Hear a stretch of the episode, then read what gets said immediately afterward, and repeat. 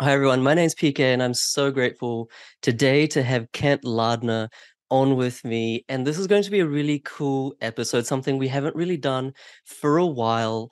Can, you know, when everyone talks data, they generally talk data with the intention of trying to sell you something like a property or something like that. The reason I have Kent on is that I saw him on LinkedIn. I was like, who's this guy sharing all of this amazing information with no agenda? All right, no agenda whatsoever except data for data's sake. So this is going to be a phenomenal um, episode, hopefully. Kent, thank you so much for making time. Oh, PK, thank you for the invite. Yeah, I think it was more a bit of a Gary V inspired thing to you know give stuff away and then it comes back at you.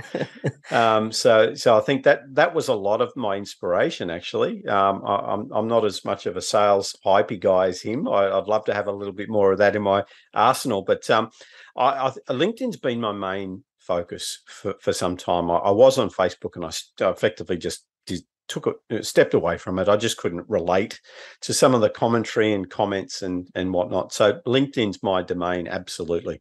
Amazing, amazing. Okay, um, so today for everyone who's listening, we'll go through. Kent will share, you know, insights like where he sees the biggest rent rises at a high level across Australia, where he sees continued capital growth occurring for the next few years, but also where the downturn has started but will be the shallowest, those types of areas. And then he'll also, talk about some essential data factors that I think investors, and, and more important than me, Kent thinks that investors investors should have in their arsenal before investing in property. Welcome to the Oz Property Investment Mastery Podcast. My name is PK, and I help busy people build passive income by buying top 5% growth and cash flow property and build a portfolio using data without wasting months doing research, spending weekends at inspection or catching flights, or dropping ten to twenty thousand dollars on buyers agents every single time. So if you're confused, lack confidence, and just overwhelmed with all the information and marketing misinformation available online and don't know where to start, then this show is for you. Kent, it would be super amazing if you could just introduce your data background. I think you you know you've worked for CoreLogic, for Pricefinder, all these household names. What's your sort of data background, and and why is data important in the first place? Yeah, I um I started out. I was sponsored by a, a mortgage insurance company. Uh, back then, it was called GE Mortgage Insurance, and uh, at that time they had a plan to migrate out of just focusing on lenders mortgage insurance and moving into data analytics, automated valuation models, and some other risk products. So they sponsored me to go back to school and study, and also sent me to meet some very wise men in uh, both Canada and the US who were experts in the domain. So they s- sponsored me, and I learned for a few years and ended up learning how to design and build uh, AVMs and some risk models and whatnot. And at the time when we were ready to go, um, the the GE split that side of the business out and it became Genworth Financial. So all those plans were effectively turfed. And uh, at that time, that's when uh, Pricefinder um, knocked on my door and and we we uh, we designed the interactive Pricefinder estimates tool uh, with those skills that um, that GE so kindly helped uh, develop. Um, so I spent a few years with with Pricefinder. Um, we launched that um, back in those days. It was a lot of that stuff was new, and there was a fair bit of mystique around uh, automated valuation models and uh, the interactive model that we created. Uh, we sold that business to the Domain Group, and I moved over to uh, CoreLogic, or back then RP Data. I was mm. head of their analytics banking platform team, and uh, I finished up my time there. The last stint I did at uh, CoreLogic was about a year up in China, trying to set up uh, the equivalent of an RP data uh, oh, in China cool. with a partner, and it was it was so fascinating. You you're in awe. I don't know if you've been to China, but it's just it's the scale of it. It's just mind blowing. So it was an exciting time. Um, so there was, there was about a year uh, I spent there, and then I came back to Australia. I took one small project. I um, redesigned a website called Real Estate View, and I'd never done anything like that before, and um, learned a little bit about what SEO was. I didn't even know what the acronym meant. uh, so we, we designed a landing page for every every property in the country, and got that from about six hundred thousand visitors a month up to about two point seven million. Um, so people Impressive. were searching for addresses and doing that a fair bit. Um, and uh, since then, I've just been running my own business called Suburb Trends, which is you know devoted to a, a whole range of um, property data and analytics functions. Yeah, and I, I didn't I didn't send you this question before, but it, just came to me now. So I hope you don't mind me asking. These days, you know, I see someone like you who's a, a true, you could say, data connoisseur. You know, you you live and breathe data, not not in like a superficial way, but for the sake of getting true insights. And then on the other side of the spectrum, all over advertisement, you know, whether it's YouTube ads, Facebook ads, whatever, you know, you have all these people that claim, and one thing I don't want to speak bad about, bad about anyone, but you know, there's terms like data science or AI or machine learning in real estate that get thrown around very loosely. How do people understand when they think everyone is into data these days? Anyone who's selling a house and land package, getting a kickback from a developer. Effectively, end to end is the data science piece where you're really doing everything from collecting it, understanding how it's collected, cleaning it, munging it, preparing it, uh, and then modeling it. Um, you need to, and the way you can model it, obviously, machine learning is a go to for most people now, but you need to understand what that is uh, and then interpreting the output of it. Um, I do a, a, fair bit of machine learning um, with the models to, to do some predictions, um, specifically uh, predicting sales volumes and um, listings volumes and then combining those to come up with an inventory analysis. But more now, I'm moving on to a lot of rental analytics. So, forecasting again, forecasting how many uh, properties are going to be vacant uh, yeah. over 21 days, vacant, etc., and then calculating a forecast vacancy rate. Um, so, to answer your question around the differences, it is abused. The term machine learning AI, people just throw it away and people go, ooh, ah, that's impressive, and don't ask questions. And I, I think you'll find if you scratch the surface, most people wouldn't have an answer, and there's a bit of BS. Um, I think a lot of companies love to use reference uh, reference AI uh, because it might add a little bit to their earnings multiple. Um, so yeah, it, well I think we should be cynical, right? Yeah. Um, the the bottom line is, um, I had a team of analytics, you know, really well paid, highly educated analytics people. And they were building models one by one, you know, effectively regression model, you know, linear, non-linear models, building models. And all really machine learning has done is given us the ability to replicate the uh, productivity of those types of people a hundred times over. What doesn't change is you still need to understand the data. You still need to be able to effectively prepare that data, uh, optimize the inputs going into this, and then understand what comes out again. And if you don't have that domain knowledge, you really don't get much out of it. So I think that's a really important piece. No, that that's 100% correct. You know, just because you have a lot of data, that doesn't mean that you know how to use data. And when we talk about things like regression analysis, like multivariate regressions, normalizing for collinearity and autocorrelate. There's a lot that goes into it. And if you just ask the right questions, you very quickly realize who's actually knows what they're talking about versus who doesn't. exactly. And, and, and there's a lot of there's a lot of bad uh, look actually the an interesting thing. I was using machine learning models a lot up until about six months ago, and then everything started to turn.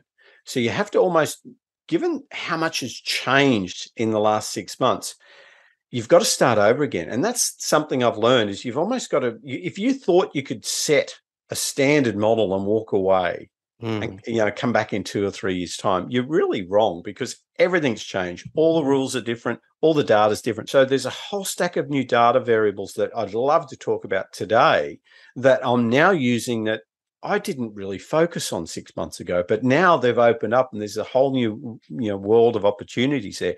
But what did happen is we we were I was building models. We were all working with models with data going one way, prices going one way, inventory flat or going down, and it, it was pretty easy. They were fat and happy models, right? And then everything changed You know, Yeah. things started to turn.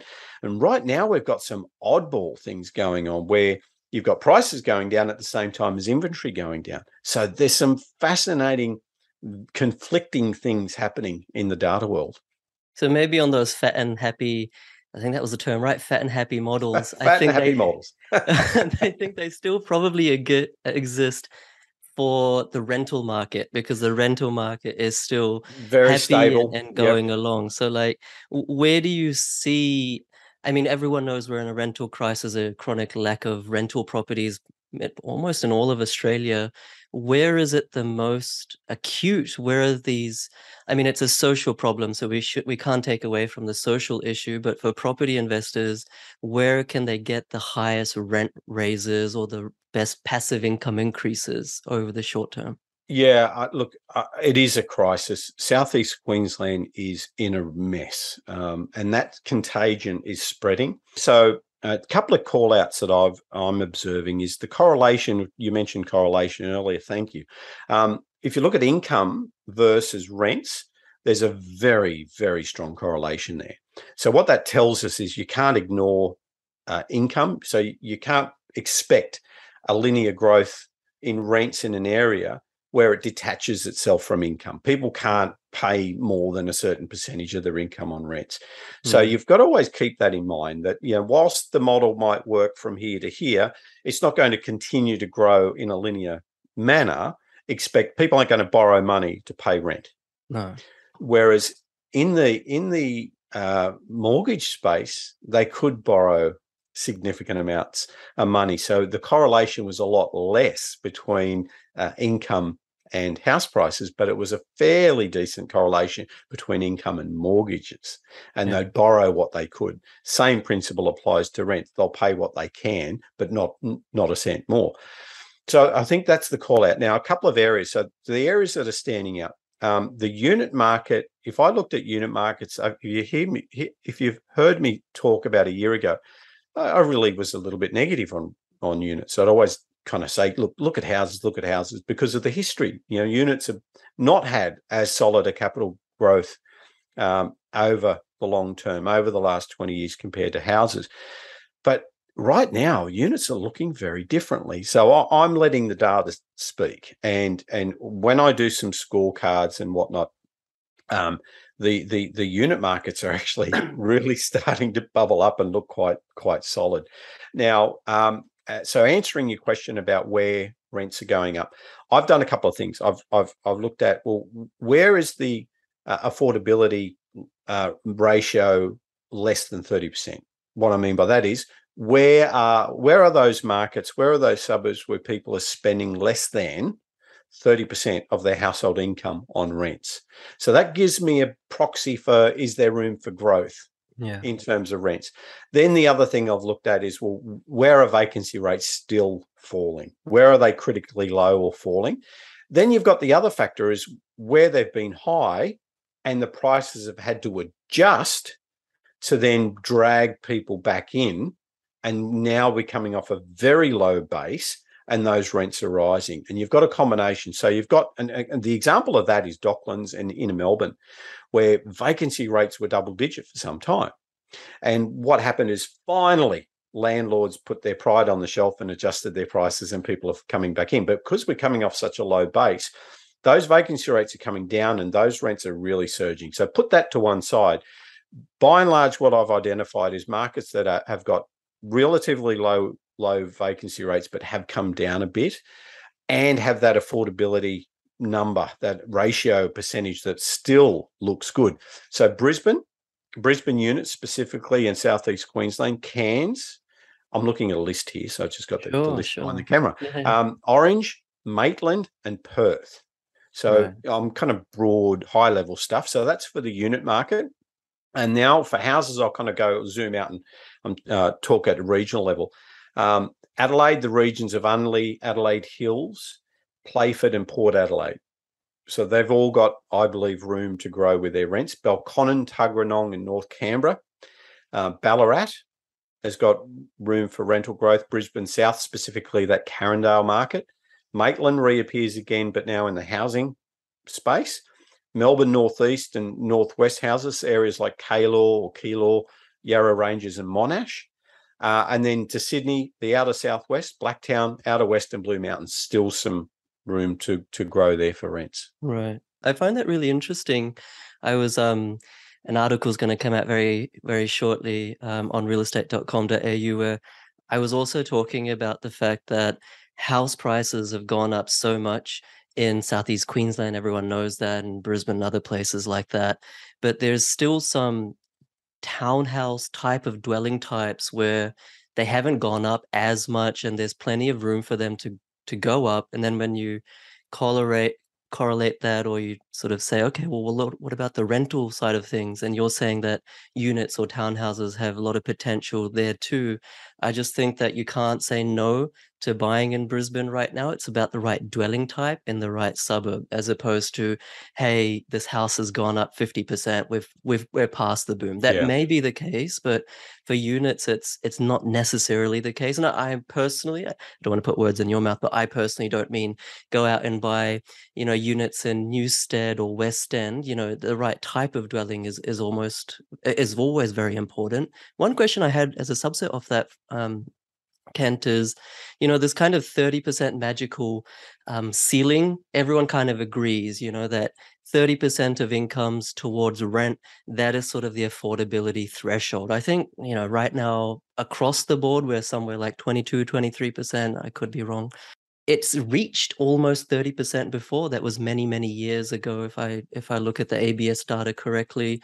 Why is it 30%? I mean, times have changed um, I, I, think it's an arbitrary figure. I, I, first uncovered it about 20 years ago in a report from Demographia, which is a you know global research done to look at affordability in both rental and mortgage space across effectively you know, most of the globe.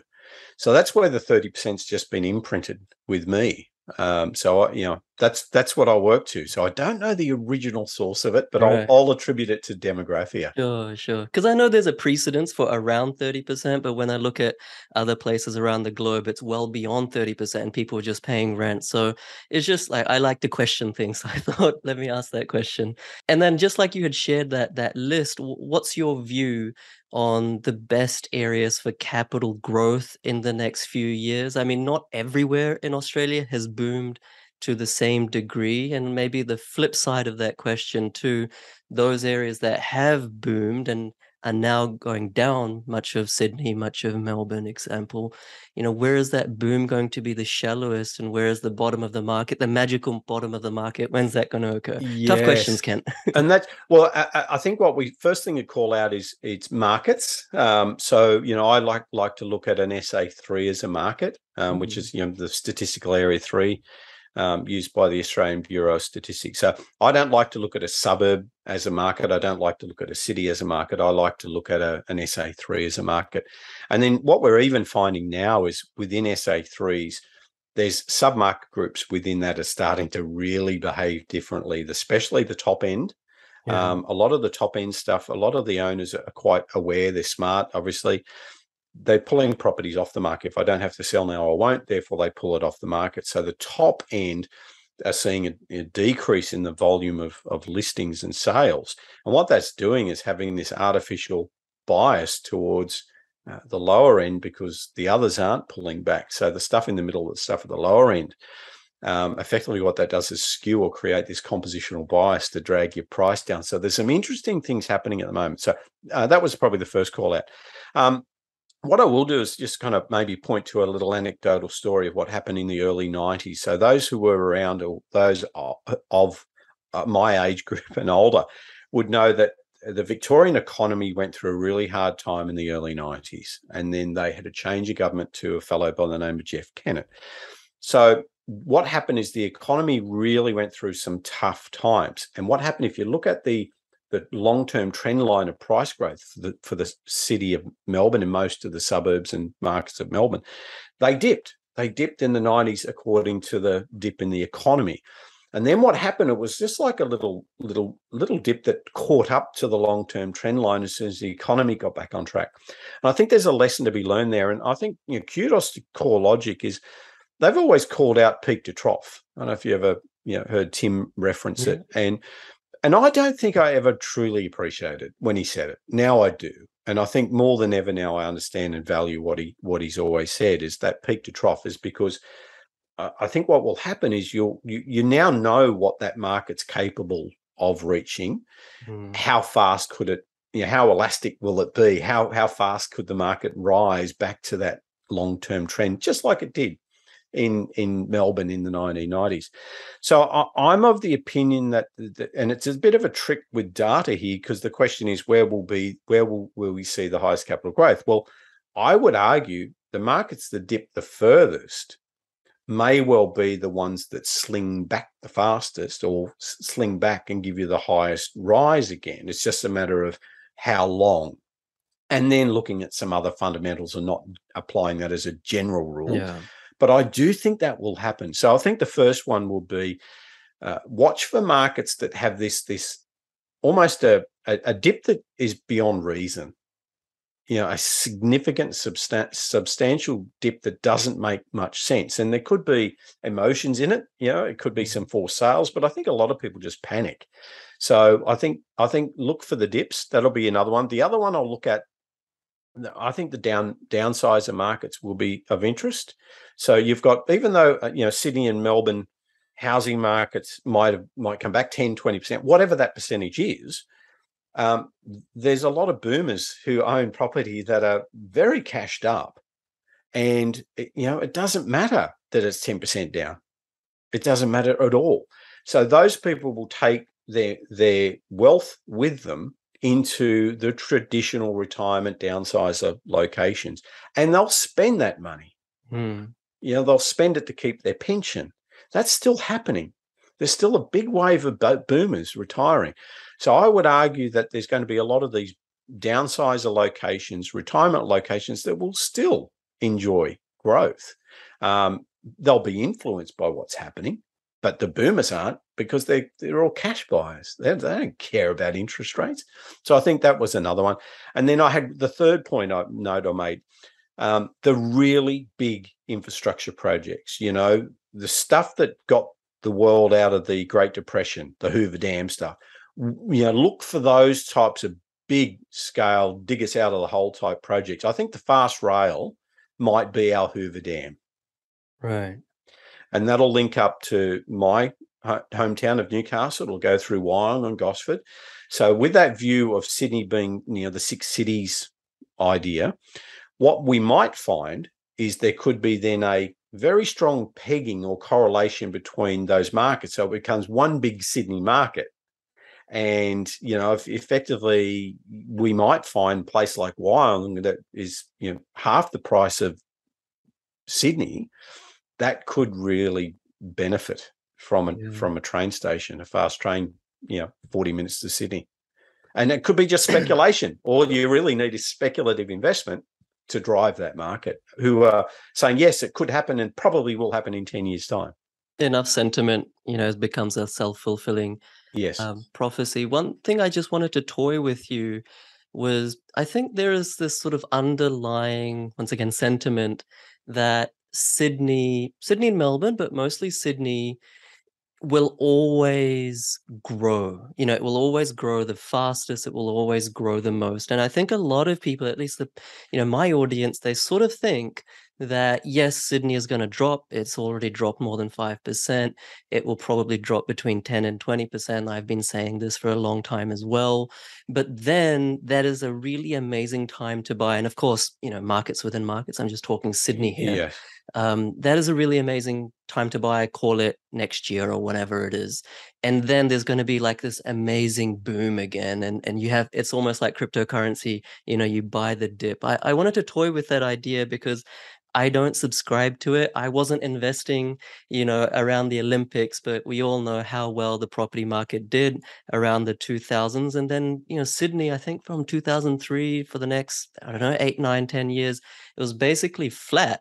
And everyone who thinks right now that uh, you know, Sydney is always a boom town. Back then, they were probably thinking Sydney never grows, right? Mm. Like two years ago, I was having to convince people to consider Adelaide, and they were like, "Oh, Adelaide never grows."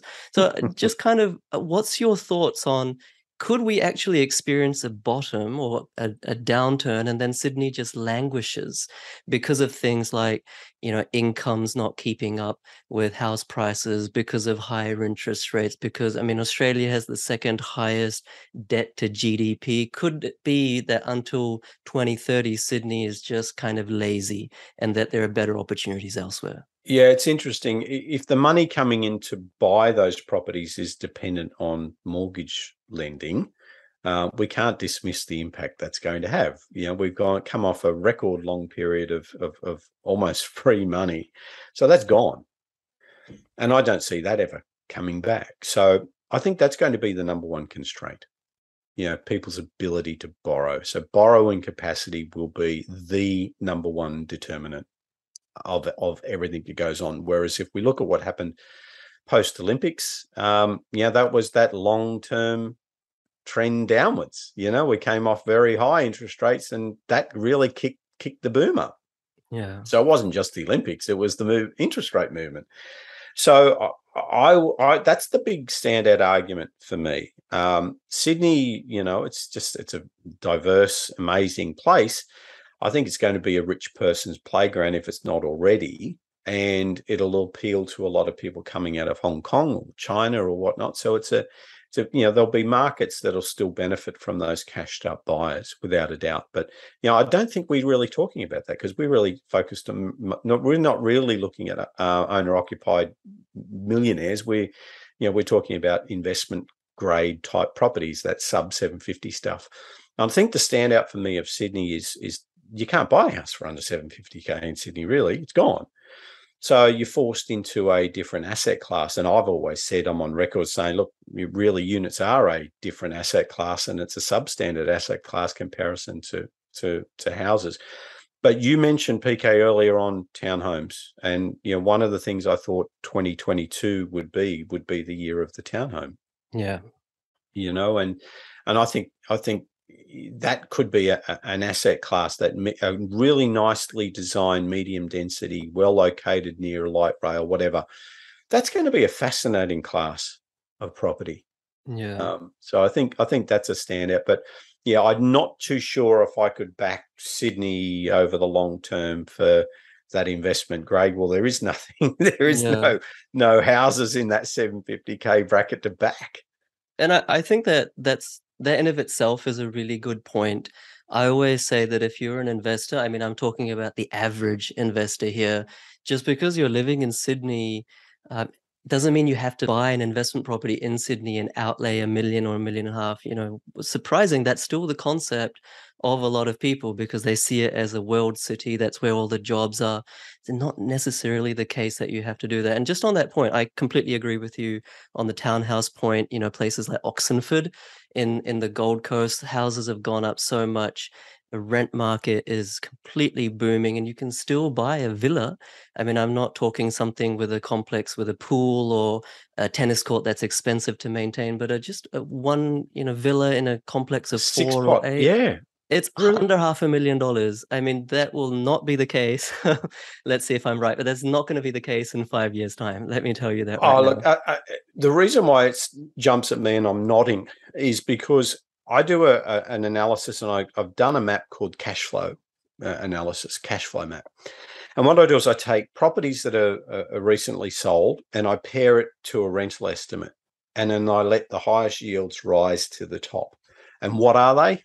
By and large, everything you just said most of them around Tweed heads all the way through that that pocket, you know, just just to the you know Brisbane East, but mainly around the Tweed. That's where they jump. Um, so that's where the yields are. But I, you know, I remember I um the first place that my wife and I bought was a, a beautiful Art Deco unit in Coogee, and the ground floor was a garden unit.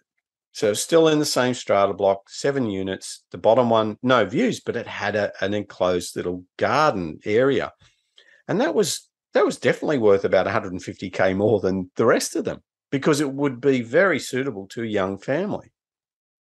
You know, um, and so you know it was very much a townhouse in a block yeah. of units.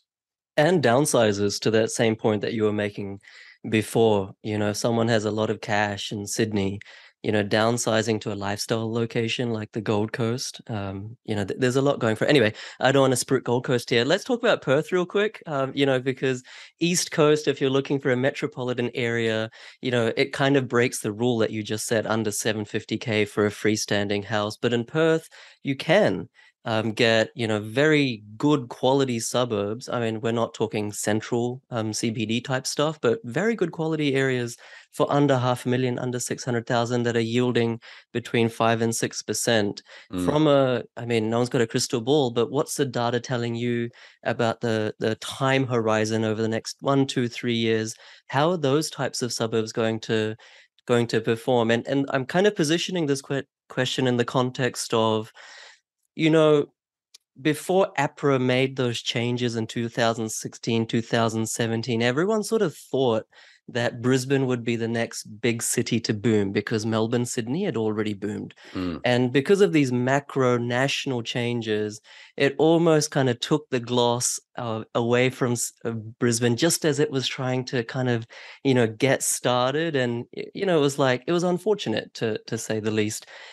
Perth has already done really well. People don't realize that. It's actually done really well and it's continuing to do well. But do you think that these interest rate changes, which, um, you know, they are affecting everywhere in Australia, but people don't really have an affordability problem in Perth. Do you think that's going to take the gloss out of Perth, or is the data suggesting that there are many areas, freestanding houses that that will continue to do really well in in the West Coast? Um, I, look, Perth is such a patchwork quilt it's so many you know so south perth comes up as some some negative sentiment in some of my data and analysis. So you know there's some issues there. A couple of other things. So i've got a i've got a, a set of models and data that i've used and no model is perfect and, and, the more you leave it through time the more the model has to change to stay relevant. Um, and the approach that i've taken knocks perth out all right, it continually is biased against Perth based on a couple of key metrics I was using, one of those being pipeline supply. But that's changing. Now, what I mean by that is, you know, in, currently current level inventory and forecast inventory, which also takes into account building approvals over the last you know year or two. And a lot of these markets in Perth have suffered from slightly higher inventory level, but also pipeline supply and some forecast there. So for me, uh, you know, Perth hasn't really jumped out to date in comparison to some of the other options, specifically Adelaide, Brisbane. Yeah. But things have changed a lot. Adelaide's becoming very, very tight, and it's gone, you know, well. So is Brisbane. So I think that that that that wave shifted across, and a lot of the you know online forums have doubled down on Perth. You know, Perth seems to be the hot spot but it still doesn't change the, the the data and the models that i use. Not that and and, and i could be wrong you know? Yeah. Everyone could shift over there and drive the demand up. It's just the method and the approach i've used has accounted for supply and demand factors that have penalized perth in comparison to adelaide and brisbane. Um, so look there are some markets i'm just having a quick look at some of the ones that still haven't um, peaked. Perth southwest features very, very strongly in markets that have not peaked yet. So I'm looking at um, Melville, Gosnells, and Kalamunda as the SA3s there. And I've got Wanneroo. So pretty overrepresented in my list of, of SA3 markets that have yet to peak or maybe peaked in August. So, mm. you know, so that now they haven't gone to a lot of them haven't really gone to dizzy heights, but they've done well and they're still doing well. They've done well. And they're they're still doing well. And look, I couldn't agree more um, with that comment around that building approvals pipeline. There is a lot far north and and far south as well. I guess time will tell how much of that building approvals will translate into real buildings. You know, building costs have gone up so much, and you know, sentiment often becomes a self fulfilling prophecy. I think I did a video, I think it was two years ago, and I was looking at the building approvals pipeline in Brisbane and just the state of the economy, and I was thinking, how can Brisbane do that well over the next two years? And then COVID happened, and then all the stimulus happened, and then obviously I was proven completely incorrect. So it, it's hard to pr- uh, predict these things, but in in Perth, it is very patchy. It's not a case of Brisbane a year ago where you put a blindfold on and you make money. That's definitely not the case. Exactly.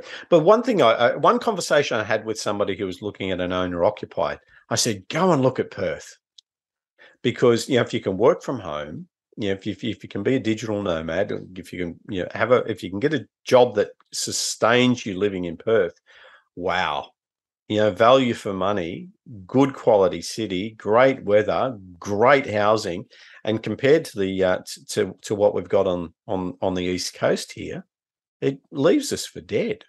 Yeah, and we were talking about this before as well, Kent. I think that one of the enemies of future price growth is past price growth. Oftentimes people see that something has grown in the past, therefore it's a good bet, right? Like it's a surety that this is an outperforming area for the future. It's often sometimes the opposite. And so that's why I feel that, I don't know what your thoughts are, but I feel that we can be quietly confident about Perth because it just really hasn't done anything. Now, that doesn't mean that all of a sudden, because it's done nothing, it will do something but statistically regression to the mean there's more upside than downside. Yeah i, I have started to look at um, a growth a long-term growth five years up to 2019 before the crazy boom. So that gives me a bit of a benchmark to say what you know when things when the dust settles will it look like that five year growth period to 2019 and that's the best i've got there might be a better approach, but if, if somebody's got a better approach, I want to know. Fair enough. Oh, okay. Well, well last question I, I wanted to ask you because I, you know, there's literally thousands of people in in my audience that are watching or listening that that want to be like you, like that they and and not from a um you know a weird way, but like from a data perspective, they they want to uh, understand that they want to make conclusions themselves, not just listen to PK and Kent be like, I want to uh, just follow what they're saying. What are some key data metrics or what some key calculations, even that investors should have in their arsenal when figuring out where to invest for themselves by themselves? Yeah. Um, obviously there's some big economic stuff that you've got to get comfortable with and you know as a general rule does it does it have all those amenities and facilities and employment? Does it have a good spread of industry as well? You know you don't want to go into a, a, one industry town. So that was they're the kind of the macro things. The airport the hospital schools all that stuff. Once you've got that out of the way and you get down into the into the market itself one of the standouts that the, the ABS offers is a socioeconomic index, and it's a score of one to 10, 10 being in the top 10% of socio, social uh, advantage, and uh, one being in the lowest socioeconomic advantage disadvantage. So that score is a pretty handy metric, and they offer that score right down to a very small neighborhood. But let's just say you want to use it for an area, use it for the suburb. So there's a suburb score. So I'd look at that um, so you start to understand the, the, the socio-economic variables of the area.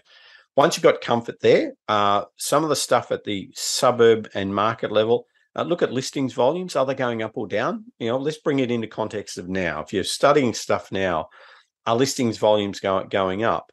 Uh, are sales volumes going up with it, or stable, or coming down? And if if that ratio is getting out of kilter, you'll see something called inventory, which is the the ratio of those two inventory levels building. Uh, so, if, for example, if you've got 10 listings and five sell per month, 10 divided by five, two months of stock, that's pretty healthy. But if you suddenly have got four and five months of inventory and it's building and growing, generally we could say that's going to put some downward pressure on prices. So, inventory analysis, looking at the movement um, of of listings and then uh, sales volumes will give you a, a, reasonable handle on it. If you're looking at it through the lens of a an investor, you want to understand vacancy rates. I think obviously, S- flipping back to the census information, how how big is the rental market? Is it a is it below ten percent rental tenure or is it above fifty percent? Below ten percent, it's probably a little bit too small a market. Above fifty percent, it's going to have some volatility to it you know, a lot of those markets that were 50% plus leading into the COVID exodus of, you know, the students especially going back home, a lot of those over 50% rental tenure markets suffered. So look at the volatility through time of their rents and look at the volatility through time of vacancy rates. You'll probably see that a lot of the volatile markets have a very, very high rental tenure. So you're looking for that Goldilocks sweet spot of, of, of size of that rental market. Um, look at the short and ter- short term uh, price trends, just so you get a bit of an idea. Is the market going down? If I'm going to buy somewhere, um, you know, can I put a, a low ball offer in that might get off, might get accepted? So I think understand those those trends, and if inventory is building at the same time as prices coming down, you've probably got some some negotiation power. Yeah. Um, a big one that a lot of people forget: they zoom in on the median and that's scary. That's got a lot of risk to it. So the median at a suburb level is a little bit risky. It's just the middle value. Well, if the only stuff that's been listed for the last few months have been expensive properties, well, the median is going to be high. So look at the price distribution. I put that on the suburb trends map. That's free. Look at the segments. Look at how the percentage of sales in each price bracket.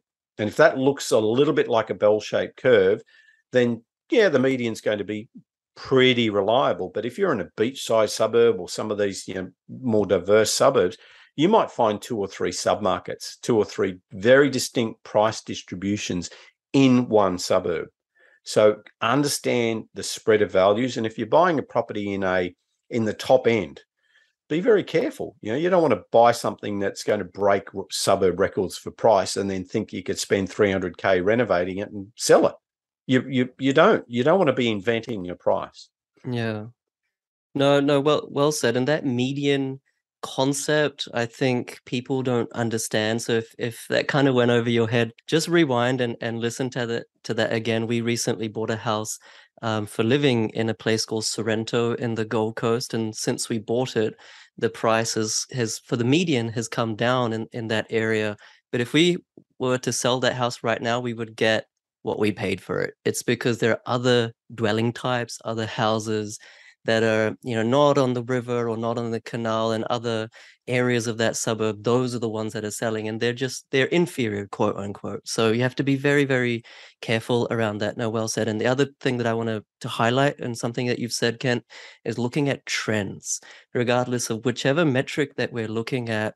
Don't just take a, a snapshot you know august or september 2022 you you have to look at month on month or quarter on quarter or year on year to paint a picture of what's going on in your head. And if you do guys if you do want to paint a picture of that i mean there's so many data sources and some are reliable some not so reliable but do check out kent's uh, website suburb trends dot com. Kent was there any anything sort of that you know you, you're in the market you're on linkedin you're probably interacting with investors and, and things like that. Given the sentiment the sort of media rhetoric at the moment is there any like advice that that you want to give to to folks at the moment? Yeah um I, look there's a couple of things that excite me about the market it, there's some spots that are becoming rather affordable um, i think the biggie that everyone's going to drill down on now is picking the bottom so I would I would argue that um, just just get your mind around that because the media will start to double down on that. That'll be the big thing. Uh, and and I think don't forget the fundamentals that you've got areas that are always going to be solid. You've got areas getting some significant spend uh, in terms of infrastructure. So just just look at those long term things first, and then look for the bargains that might turn up within it. You know, and yeah, yes, you might want to wait till the bottom. Uh, picking the bottom is going to be hard though you know so you you know you wait too long um, i do think t- to your point i think there's going to be a long flat period so i don't think we're going to rush back into a boom again anytime soon no i i i couldn't agree with that more as well and at the same time you know picking the bottom is almost like a, a fool's game because it's you know folks like kent yourself you know it's hard. Like you, you yourself will say it's hard. It's near impossible uh, regardless of whatever asset type or you know stocks whatever like anything. It's, it's hard to pick the bottom. And so my mantra i don't know if you agree kent is there's always markets within markets. There are areas that right now in in australia that are still growing. Could they finish their growth uh, phase next month or in six months or in 12 months. It's hard to tell, but they're still growing. And there'll be times or there'll be markets that are bottoming out while others are still falling. So it's markets within markets. It's not so much when to invest, but if you're comfortable investing, it's more about where and how to invest. Do, do you agree with that? I do. I, look, I think that the one of the things that's standout is the cash flows are so good that if you bought, even if you bought a few percent above the bottom, um, you know, is it something you could live with? You know, that's only a question you can answer individually. But you know, the house I'm in now, that was originally an investment property. I probably paid about three or four percent too much, you know. But um, over time, it didn't really matter, um, and it was a tough purchase because we couldn't find exactly the property we wanted. So that's probably a positive right now. Is suddenly as choice gets a little bit better, you don't have to buy the main street. You don't have to buy the sub. You buy you buy a high quality location. And I think knowing knowing the top streets, that's my big thing now. My big focus is analyzing and knowing what the top streets are in a suburb. Um, and as uh, as listings volumes increase, obviously the choice and the opportunity to buy in the top streets starts to come around. So I think that's a big focus. Yeah, I did notice that that publication from you. Yeah, it's not just about suburb selection, intra suburb selection, which are the right pockets, worst pockets. All of that is uh, gleaned or, or, can be concluded through data and then verified by just a few phone calls. But it, it's very important. Maybe that's for another time, Ken. Yes, but, um, yeah. thank you, thank you so much. I, I really appreciate it. Thanks for your time. I know you're a, you're a busy man, and and guys. Um, I, I really do urge you. I have no business affiliation with um, with Kent, but I sometimes go on suburbtrends.com myself just to, to check it out. It's there as a resource. Use it or don't use it, but it's there for you guys. Um, thanks so much, Kent. Great. Thank you, PK.